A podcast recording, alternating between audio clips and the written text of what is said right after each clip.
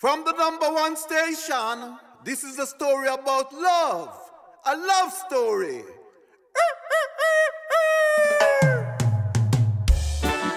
Nyt on taas koittanut se aika viikosta, kun on aika antaa kaikille meidän kuulijoille sitä hyvää, eli työpodia. Tänään studiossa jokainen Crashin poika, eli Tapio. Moi. Antti. Moi. Klaus. Hei. Ja tota, tänään on mielenkiintoinen aihe, puhutaan luovuudesta. Luovuus on semmoinen buzzword, mitä viljellään joka paikassa. Jokainen meistä on oman elämänsä creative director ja luova johtaja. Mutta mitä se oikeasti tarkoittaa? Mun mielestä ei ole mitenkään kiinnostavaa käydä läpi jotain oppikirjamääritelmää, että luovuudellahan viitataan tähän tai tähän, vaan puhutaan siitä, mitä meille luovuus tarkoittaa ja miten tämmöisen luovalla alalla toimitaan ilman, että se luominen ja luovuus tuntuu jotenkin teennäiseltä tai tulee ulos korvista, että tämä on vähän tällaista päälle liimattua. Tota, aloitetaan Antista, sä oot tämän tematiikan kanssa jonkun verran puljaillut, niin mitkä sun ajatukset on luovuudesta työssä? Mihin sitä tarvitaan ja miten se näkyy?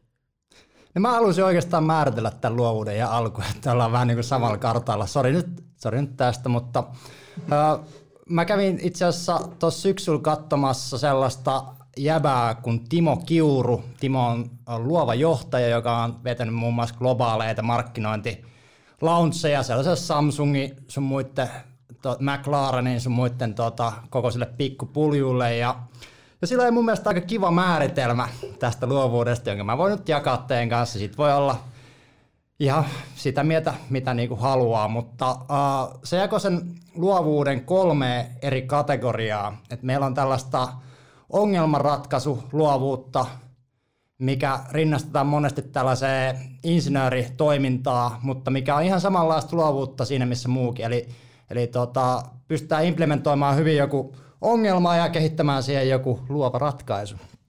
Sitten meillä on tällaista visuaalista tai audiovisuaalista luovuutta. Eli kyetään hahmottamaan, näke, näkemään ja kuulemaan erilaisia asioita ja, ja tota, paketoimaan ne jollain tavalla ihmisille mielenkiintoiseksi. Ja kolmas luovuuden kategoria on sitten tällainen nyhjä tyhjästä luovuus. Eli on sitten keskimääräisesti mielikuvituksekkaampi henkilö, joka, joka on myös utelias ja, ja osaa sitten yhdistellä erilaisia asioita ja sitä kautta luoda jotain uutta.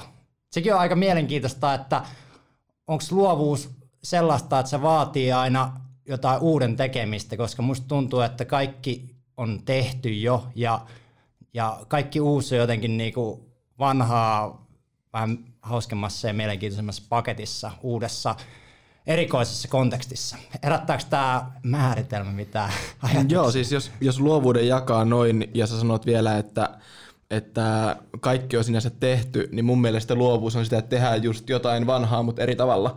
Eli joko yhdistellään kahta asiaa tai luodaan joku uusi tapa tehdä tämä. Joko, niin kuin, joko tehdään se paljon helpommin tai sitten tehdään se vähemmillä resursseilla kuin ennen. Niin se on mun mielestä tosi, tosi luovaa ja vaatii aina luovaa ratkaisua. Täytyy kysyä Tapsa sulta, kun sä teet valokuvaamista ja ö, videoita ja kaikkea tollaista, mikä on perinteisesti määritelty luovaksi ja luovuutta vaativaksi. Niin mm. mi- miten niin kuin teidän alalla, onko siellä tavallaan iso pesäero sellaisilla tyypeillä, jotka on tosi luovia ja sitten sellaisilla niin perinteisemmillä konservatiivisilla kuvaajilla? Joo, mä, mä jaottelisin ton taas paljon siihen, että mitä niinku tekee kuvauksen puolesta, koska moni näkee kuvauksen silleen, että jos sä te, liikut kameran kanssa, niin sä teet lähinnä mitä vaan sillä. Eli sä teet lähinnä niinku kaiken näköisiä tuotantoja, mutta yleensä siellä on tosi rajattujakin segmenttejä, että toiset tekee pelkkiä mainoskuvauksia, toiset liikkuu tapahtumissa ja yksi kuvaa pelkkiä häitä. Niin siinä pitää tehdä se jaottelu, että missä raameissa sitä luovuutta voi tehdä. Jos sä oot mainosprojekti, missä sulla on käytännössä voi olla kaksikin viikkoa tai ainakin viikko niin kuin aikaa tehdä se hyvin, niin sulla on paljon enemmän aikaa olla luova kuin esimerkiksi tapahtumakuvauksissa, jos sulla on niin kuin se neljän tunnin slotti, missä sun pitää tehdä kaikki. Ja sun pitää todennäköisesti tehdä aika paljon niitä kuvia. Niin se luovuus toimii näissä molemmissa prosesseissa tosi eri tavalla. Mm. Mä sanoisin itse, että valokuvaus ei sinänsä ole mitään superluovaa. Sä löydät vaan luovia tapoja tehdä sitä mahdollisimman niin kuin tehokkaasti. Ja tietyllä tavalla todella moni valokuvaaja itteni mukaan lukien myös aloittanut kopioimalla aika paljon. Eli se ei sinänsä ole mun mielestä vielä luovuutta, vaan se on niinku semmoista oman äänen löytämistä. Vähän sama kuin sä kirjoittasit juttuja, niin sä tosi paljon reflektoit sitä, miten muut kirjoittaa, ja rupeat sitä kautta löytämään sitä omaa ääntä.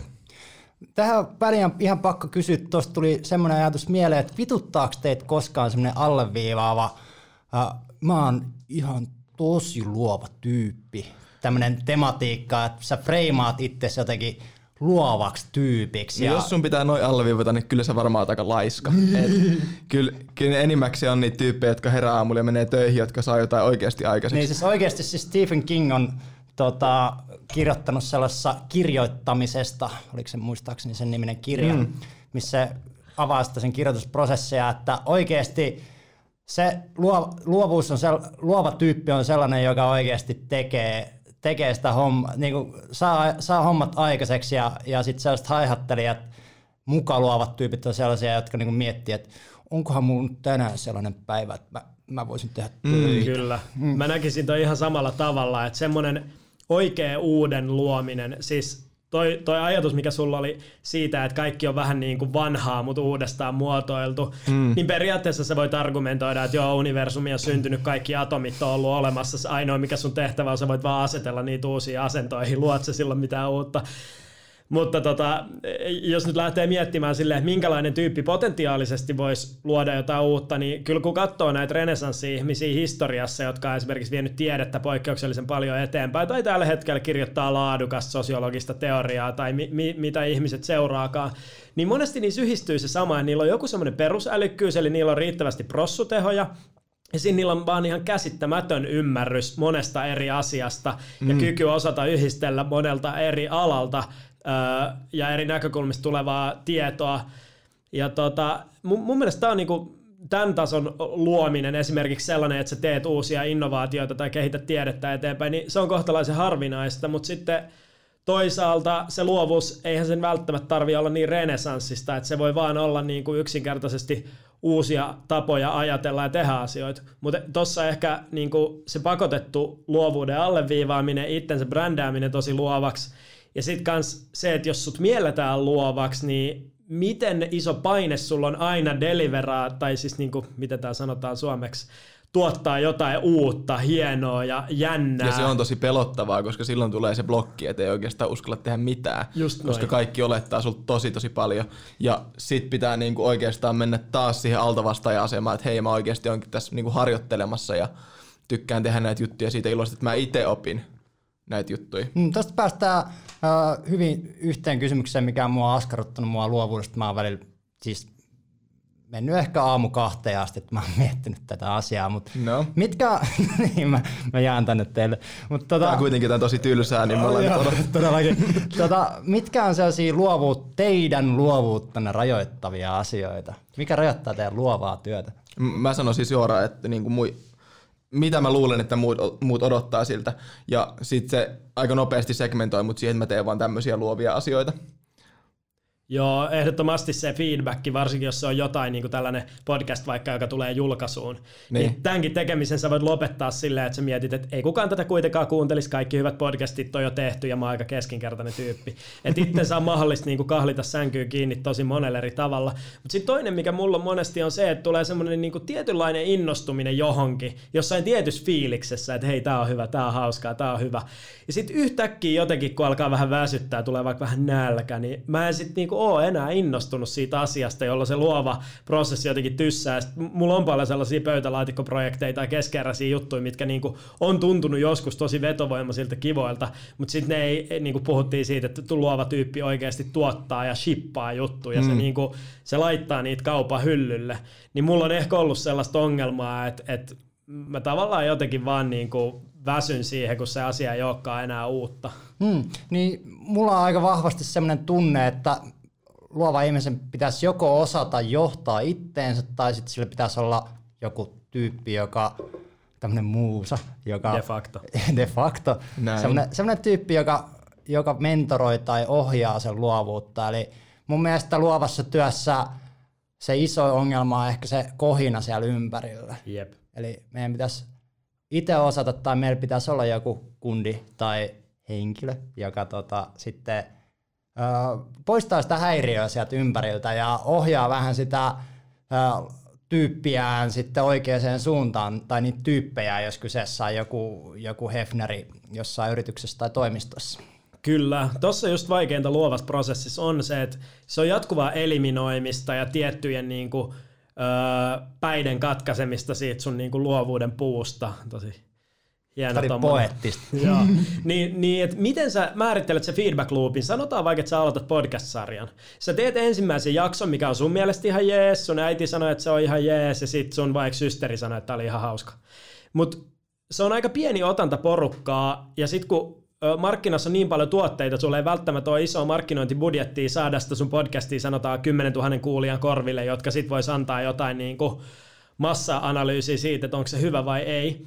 Niin kun sä mietit päässäsi vaikka kaksitoista eri podcast-idistä ja yrität niitä jotenkin ränkätä, että olisiko tää hyvä vai olisiko toi hyvä, niin, niin se just, että millä sä eliminoit, millä sä päätät, että minkä niin kuin idiksen kanssa sä meet, kun sä et voi saada mitään tällaista niin kuin oikeat feedbackia siitä, mikä olisi hyvä.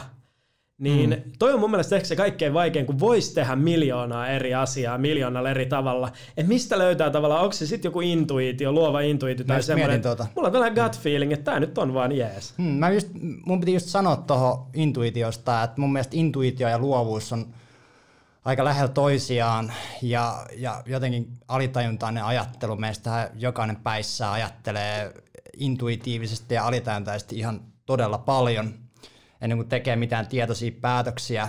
Ja, ja tuossa se ongelma tavallaan onkin, että miten sä, miten sä löydät sen kunnari. Mun mielestä, mikäs äijä se oli, joka kirjoitti Jackin, siis Martti Noimai, tämmönen todella luova kaveri, joka on kirjoittanut erittäin hyviä kirjoja, niin, niin tota, äh, kirjoittaa tässä äh, tietokirjassaan Jack, joka, jos puhutaan brändeistä, että pitäisi löytää aina se jostain sieltä kentältä, Semmoinen, semmoinen väylä, mihin lyödä se kunnari. Ja Kyllä. miten mm. vitussa sä löydät sen sieltä, niin sehän on niinku helpommin sanottu kuin tehty. Ja siihen kyllä tarvii varmaan sekä intuitiota, sekä sitten tätä kakkostyypin ajattelua, eli, eli semmoista tietosta ää, jonkinlaisen, jonkinlaisen loopin läpikäynyttä ajatteluketjua.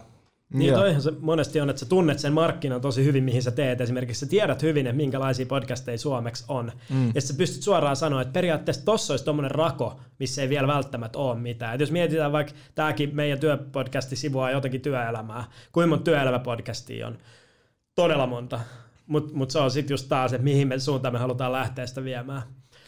Jep, me ollaan tässä todettu jo, että luovuus käytännössä tulee siitä, että sulla on tosi hyvä ymmärrys siitä vanhasta ja sitten se näkökanta, että mitä sä voisit itse lisätä siihen vanhan päälle. Ja sen takia toi tarvii tosi paljon taustatyötä. Nyt mä lähden pikkusen kokoamaan tätä ja loppua päin tätä hommaa, niin äh, luovuushan syntyy muitten aivoissa, ei käytännössä sun. Muut näkee sut luovana, mutta sulle se itselle se on aika normaalia aina. Se on sun tapa toimia, mutta muut näkee sen, että okei, toipa tekee ton asian niin kuin tosi luovasti. Niin tästä nyt päästään semmoiseen juttuun, että ihmiset, jotka näkee itsensä, lu- äh, ihmiset, jotka nähdään luovana, niin ei välttämättä itse koe olevansa millään tavalla luovia. Mm, niin mitkä teille on semmoisia henkilöitä, jotka te koette todella luoviksi? No noit löytyy tosi monelta eri alalta, mutta ihan pak- niinku pakollisia klassikoita joku Steve Jobs. Silleen, että kaikki firmat, missä se on ollut, on jollain tavalla uudistanut sitä alaa ja sitten se on hmm. määritellyt kuluttajalle ennen kuin kuluttaja itse oikeastaan tietää, mitä se haluaa, niin jotain, mitä se kuluttaja tulee haluamaan. Mun mielestä se on tietyllä tavalla luovuutta. Siinä yhdistyy teknologinen osaaminen, brändiymmärrys ja sitten kuluttajan tuntemus ja kaikki tämmöinen aika kauniisti. Hmm. Kyllä mä sanoisin, että jätkät on aika luovia jätkiä. No on, no, no. paljon. Tästä tultiin Steve Jobsista aika sulavasti, niin kuin K. Hietalaan ja T. Auiseen. Mutta ei tultu tota, yhtään porrasta alaspäin. Ei todellakaan, ollaan ei, ei. kuitenkin aika, aika samoilla, samoilla tota, suuntaviivoilla ainakin. Ainakin tänä päivänä. Niin, niin. Tai sitten joskus Puturissa. Katsotaan. Mm. Mutta kyllä siis silleen itelle, itelle se, että pääsee tekemään luovien tyyppien kanssa niin kuin hommia, niin kyllähän se on... Se on ihan siunaus. Mä oon todella kiitollinen siitä, että, että oikeasti ei tarvitse käydä töissä. Ja no nyt menee liian lepertelyksi. No pitää antaa aina vähän välillä tällaisia, tällaisia tota, komplimentteja. Joo, mun piti ihan pitää tuossa äsken pieni kännykkätauko, eli tsekkasin semmoisen henkilön kuin Christoph Nieman, joka on Netflixin sarjassa äh, Abstraktio, ensimmäinen jakso, ja hän on siis kuvittanut aika monta New Yorker, New Yorkerin kantta ja aika paljon muutakin, muutakin juttua, ja hänen just tämä perusperiaate oli, että oikeasti luovat ihmiset menee ysiltä töihin ja lähtee viieltä pois, ja siinä välillä antaa kaiken tapahtua ja piirtää niin paljon kuin ehtii. Et siitä se oikea työ ja oikea juttu syntyy. Mekin tullaan aina melkein ysiltä töihin. melkein. Ainakin ilta ysiltä viimeistä. Toi on kyllä tosi hyvää. Se on kiva vinkki antaa porukalle silleen, että vaikka se tuntuisi vähän prosessiomaiselta ja kuivalta, niin se homma saattaa olla kuitenkin mm. luovaa. Ja ne tulokset voi tulla vasta jossain niin kuin loppukaarteessa pitkän ajan päästä. Että jos et sä istu alas, niin sä et anna mahdollisuutta edes. Jep, se on ihan täys fakta. Pitää vielä muuten tuohon Jackiin lisätä ihan nopeasti se, että toi baseball-ajatus siitä, että lyö pallo sinne, missä ei ole ketään, niin toinen tapa menestyä kans tällaisella tota, jollain luovalla tuotteella on löytää joku paraati ja asettuu vaan sen eteen yeah. niin kuin lipun kantajana. Eli löytää joku niche, missä on porukkaa, jotka on ihan kikseissä jostain, ja sitten tarjota niille lisää sitä.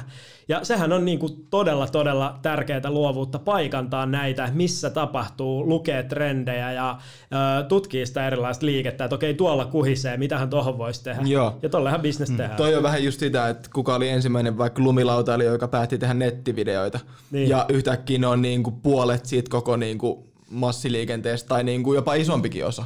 Et sä pystyt jaottelemaan silleen, että oot sä nyt kilpailija, vaan oot sä niinku, tota, content creator silläkin alalla. Yep. Eli siinä pystyy aika paljon hakemaan, että millä tavalla sitä omaa ammattia toi voi tehdä. Ja Kyllä. nykyään niinku lentäjätkin on YouTubessa ja tekee sillä massia, niin mikset sä ois? Se on ihan fakta. Mutta sitten vielä yksi, kun nämä jakelukanavat on kaikille mahdolliset ja kännykkä on pieni mediatalo, jolla voi luoda mitä vaan, niin se on just se, että mitä mä nyt lähden tekemään, kun mä periaatteessa voin tehdä mitä vaan. Mm. Onko teillä tähän vielä loppuun joku korevinkki? Jos joku tyyppi haluaa alkaa luomaan, ja sanotaan, että sille ei ole semmoista suurta taiteellista suuntausta, kitara ei ole soinut ihan hirveästi, ja Photoshopiikaan ei ole laulatettu, niin mitä sen tyypin kanssa siis lähtee tekemään, jos sä haluaa luovan harrastuksen vaikka? No, kannattaa muistaa se, että aina aloittaminen on se, mikä ratkaisee, eli tehkää ekat stepit, ja pitää muistaa se, että suurin osa nykyään menestyneistä, esimerkiksi noista niin kuin internetstaroista, YouTubettajista, niin on tajunnut lähettää sitä niiden tavaraa aika moneen paikkaan. Että se ei niin kuin yleensä ihan automaattisesti vaan räjähä, vaan tee jotain silleen intohimoisesti, että sä itse nautit siitä ja sitten jakele sitä hyvin. Hmm. Tuossa oli pari ihan hyvää pointtia. Mä sanoisin itse, että kun luovuus ja kauneus kulkee jollain tavalla käsikädessä, kauneus ja esteettisyys, ja kauneus on monesti siellä, missä missä tota, missä se ei ole näkyvää. Eli, eli tota, vähemmän on enemmän monesti.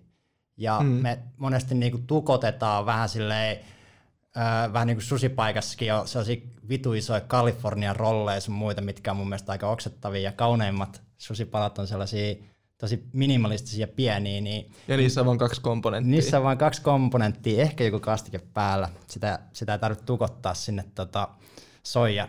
soijapönikkää, niin, niin tota, vähemmän enemmän ja, ja tota, mieti oikeasti, että miten sä voit tehdä jonkun asian sillä tavalla, että, että sä annat myös ihmisten mielikuvitukselle tilaa. Mm. Toi on kaunista. Hyvä pointti. Mä antaisin vielä kans sellaisen vinkin, että julkaise jotain. Oli se ihan mitä vaan. Julkaise jotain. Kysy feedbackia ja fiilistele sitä tunnetta. Semmoista vähän kauhuomasta, että ei hemmetti. Nyt se lähti. Sinne se meni. Joo. Joo, aika pitkälti. Ö, otetaan tähän luova lopetus. Tässä oli tämän viikon opetus. Kiitos. Kiitos paljon, kiitos, kiitos paljon.